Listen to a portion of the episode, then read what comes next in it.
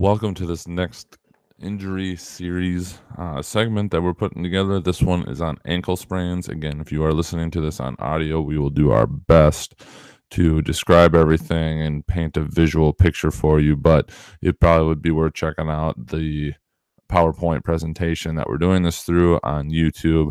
Uh, just to make sure if you have any questions or what we're referencing, you can definitely check that out.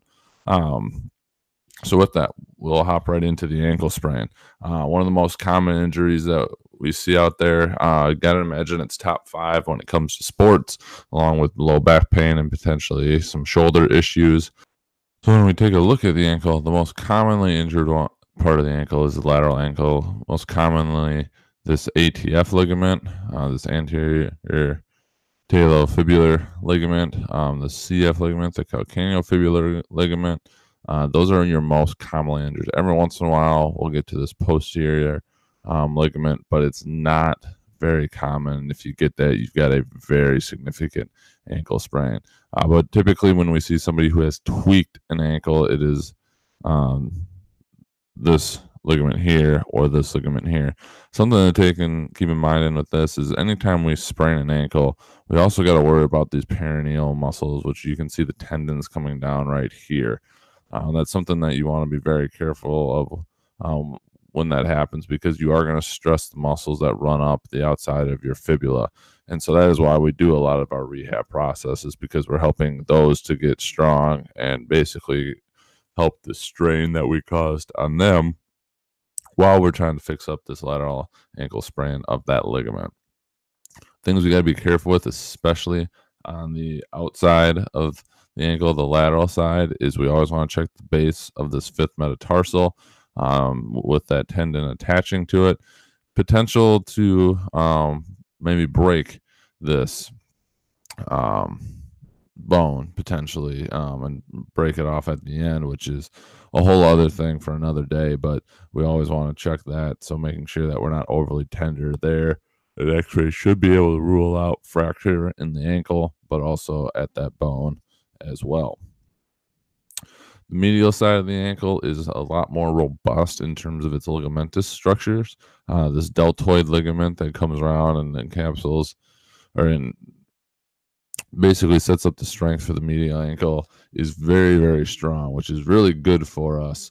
Um, and we joke whenever somebody does injure this area. Is the good news is that it's really strong, so it tends to kind of come back a little bit quicker because there is just so much tissue there um, to hold things in place. Bad news is, is it's really strong. So if you injured it, you probably had a pretty significant ankle sprain. We do see a lot of times people getting pain on the medial side of their ankle with a lateral ankle sprain, and we'll think maybe they somehow sprained both sides.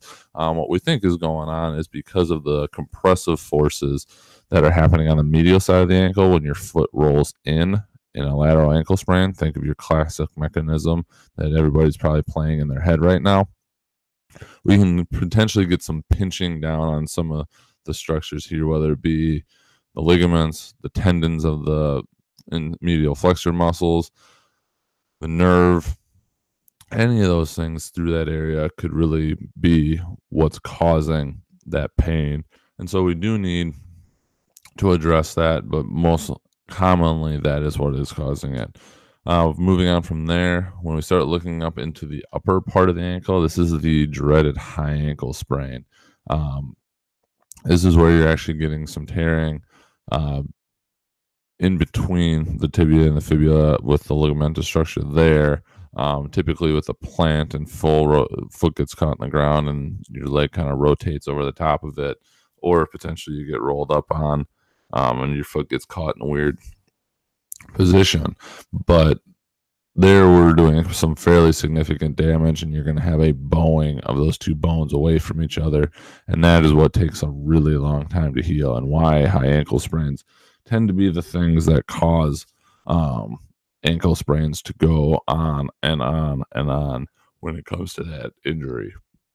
If you watched our first series on uh, plantar fascia pain, you probably recognize some of these next couple pictures, but this is looking at just how important it is uh, to look at alignment and arch type and how their stance is and going all the way up the kinetic chain to the hip and potentially beyond. that you can see if you're looking at a high arch person or somebody that has a bunch of supination within their ankle, they're kind of going to be predisposed to being in a tough spot for a lateral ankle sprain.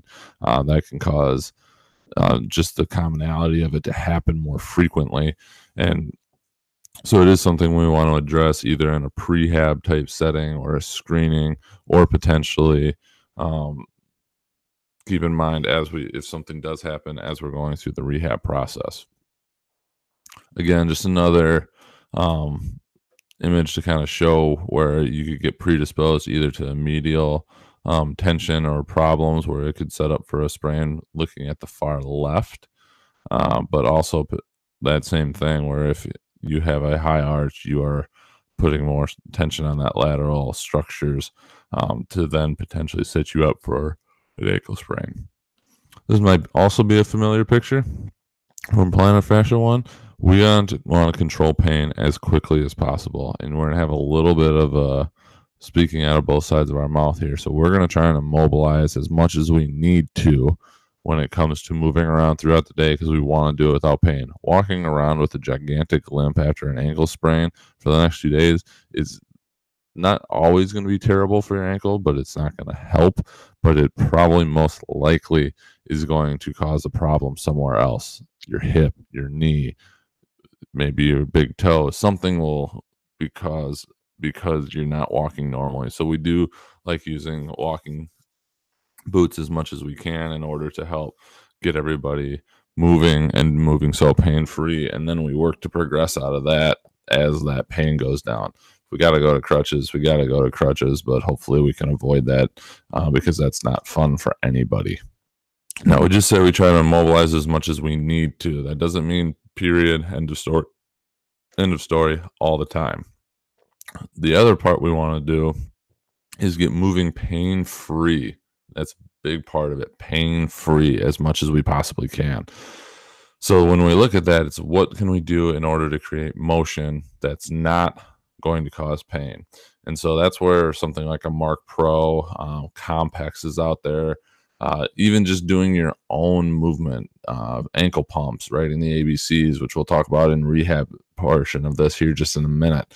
Uh, but focusing on doing those things to help with the controlling and the efficient removal and usage of inflammation within your body. Again, all that swelling and inflammation isn't necessarily bad. It is how our body is healing ourselves, but the excess of it is what becomes quote unquote bad. And so what we got to do is try and help the body remove that. Waste gets removed through the lymphatic system. Lymphatic system's passive in its operation. So we either need to mechanically move the stuff or we need to um, create an ankle or a muscle pump by doing movement. And Marc Pro is one of those options. Um, it is non-fatiguing, kind of constant uh, twitching stem. Uh, if that's something that interests you, check them out. And if you do want to potentially purchase one, you can save five percent by using promo code TAT. Uh, just as a heads up there couldn't put um, ankle treatment in there without putting something on kinesiology tape, uh, using this spider finger like taping procedure. Um, as you can see in this specific case, it potentially helped clear some of the bruising um, that you see in an ankle. Uh, for us, and what we think is bruising doesn't really tell us a whole lot other than you ruptured some blood vessels. It doesn't really help with the severity. It doesn't really tell us anything like that. That we're going to look more at just basically your function, potentially how much swelling you have. Uh, but just because it bruises or doesn't bruise doesn't tell us a lot of information. Um, so we try not to you to worry about it too much. Could you use something like this to help potentially remove some of that coloration from the surface? Sure, absolutely you can is it actually doing a whole lot other than removing it from the surface? We can't comment on and know specifically. Uh, so it's one of those for us. Like it's not going to hurt the patient in most cases. At least we haven't heard of it doing that.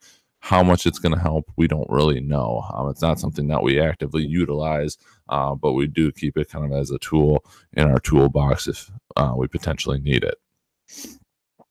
Other ones to look at at some initial care and treatment. This is one that we've focused on more and more over the years.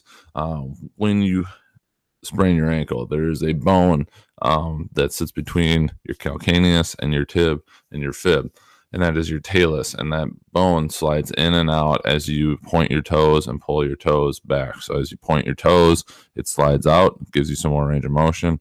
As you pull your toes up or dorsiflex, you get that bone to slide back uh, to help stabilize the joint. And that's our closed pack position if you sprain your ankle and go back to that image that you would typically notice or typically have in your mind when you see a common ankle sprain and we're usually plantar flex maybe turned our big toe in just a little bit so we're inverted and then the injury happens well when that occurs that bone is in its open pack position so kind of moved out and potentially doesn't always go back in to that closed pack position as efficiently as we would like it to. That could be because of swelling, could be because of just changing some of the mechanics because of the injury.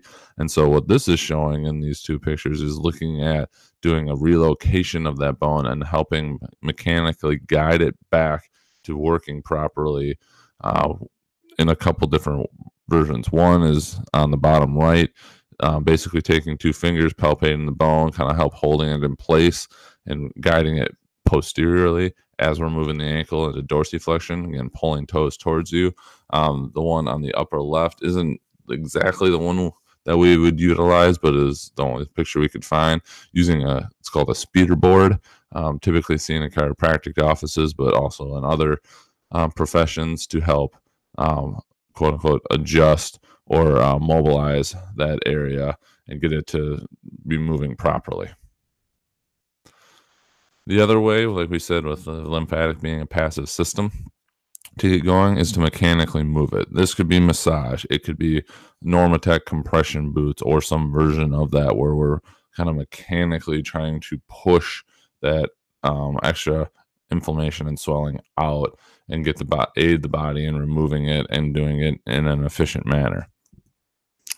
Could also use something like the voodoo band, which is pictured here, which is basically just a long rubber band wrapped around to add some compression. We work through some ranges of motion, get things moving as much as we possibly can with that. And then we take that off in order to help kind of flush that area out and through that compression, um, increase how much of that we are able to remove using these, you have to be careful. You are basically per- putting on a version of a tourniquet. So if something, if you already use this on your own or the practitioner, if at any point your foot starts going numb, things start not feeling good, so on and so forth, take it off. Don't fight through it. Take it off. Please uh, don't injure yourself while you're trying to help yourself heal modalities that work. If you're looking at this live, you see works kind of in a mini parentheses. Um, if you're listening, it is. It's kind of in not parentheses, uh, in quotes. Um,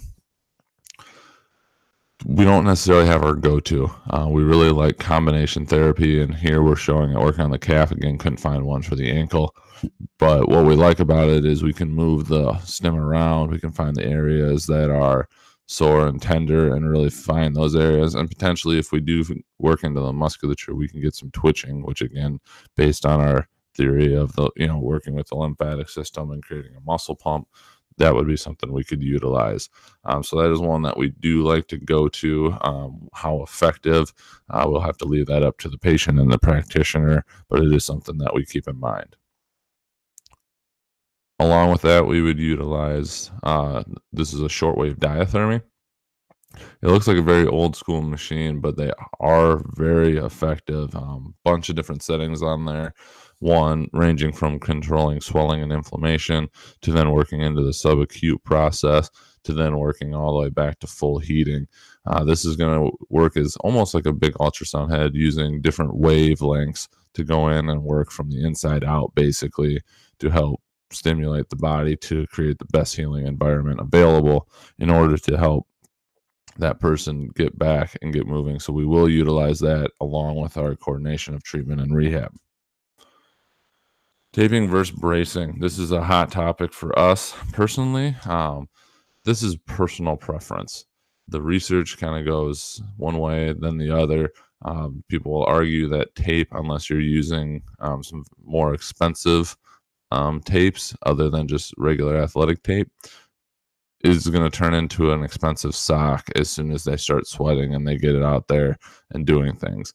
Um, we've seen that in the fall camp of football and soccer. It just it's hard to keep that fresh when it's 90 degrees out and humid, and then you got a substantially sized person running around and sweating doing it. So we do lean towards the ankle brace. Again, that depends.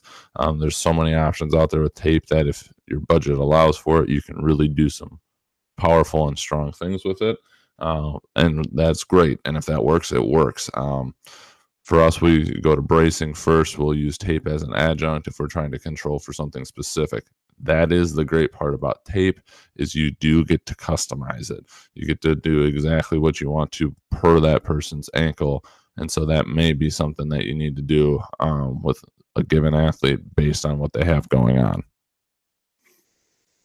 This is an extremely simple version um, this isn't a complete tape job but with that and applying tape if you're not applying it properly and that's in quotes you're not going to get the max benefit. So you got to have someone who's skilled and knows what they're doing to try and accomplish that in order to get your maximum benefit from it. There are versions of it. Not everybody can just go with the tried and true um, standard athletic taping job. We will customize it based on the need of the sport. So that could be for cross country. We would tape their ankle very different than we would tape an offensive lineman in football, just given the protection that we need and the demands that that sport um, presents. So that is something to keep in mind again with taping. And then again, we'd be remiss if we didn't throw in kinesiology tape and what that could potentially do to it or for you. For us, kinesiology tape isn't a supportive, again in quotes, structure um, or tape to utilize in order to help, like, structurally support uh, the ankle. It is a proprioceptive reminder, which can be beneficial in rehab, potentially coming back, um, unless you know cutting and um, explosive sports again, potentially in like distance running. Uh, but it is something that you could utilize, but we would never go and try and support an ankle by putting kinesiology tape on it and saying that that's going to hold everything in place. Rehab, as we had mentioned earlier, move as early as you can, as much as you can.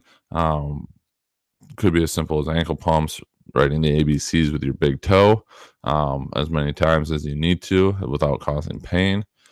Then moving into some very simple banded exercises, focusing on general strength. We really want to make sure, again, if it's lateral ankle sprain, we're working on eversion or moving foot to the outside to work those peroneal muscles.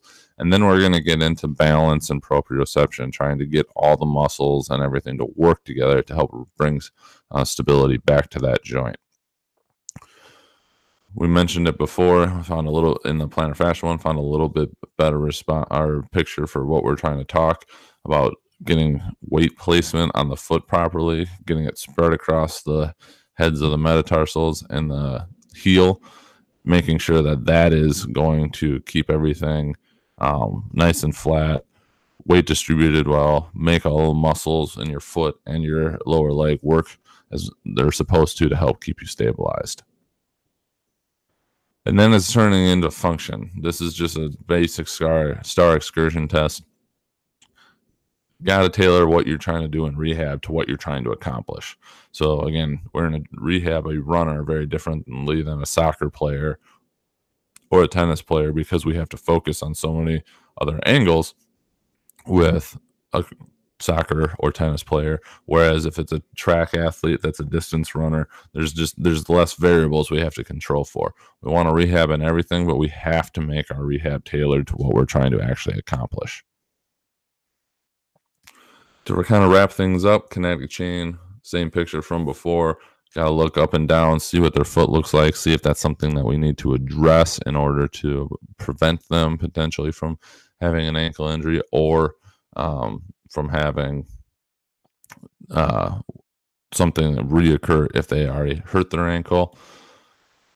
Focusing on the entire body hips. We're big on rehabbing hips. Uh, there is good research out there that you can find that if you do sprain an ankle, depending on the length of the injury, you can get some inhibition in the hips and the glutes and how they fire. So that's something we don't want to forget in our rehab process. And as we're bringing them back to participation, addressing everything good control at the hips can help lead to good control at the lower part of the body, at the ankle and the foot.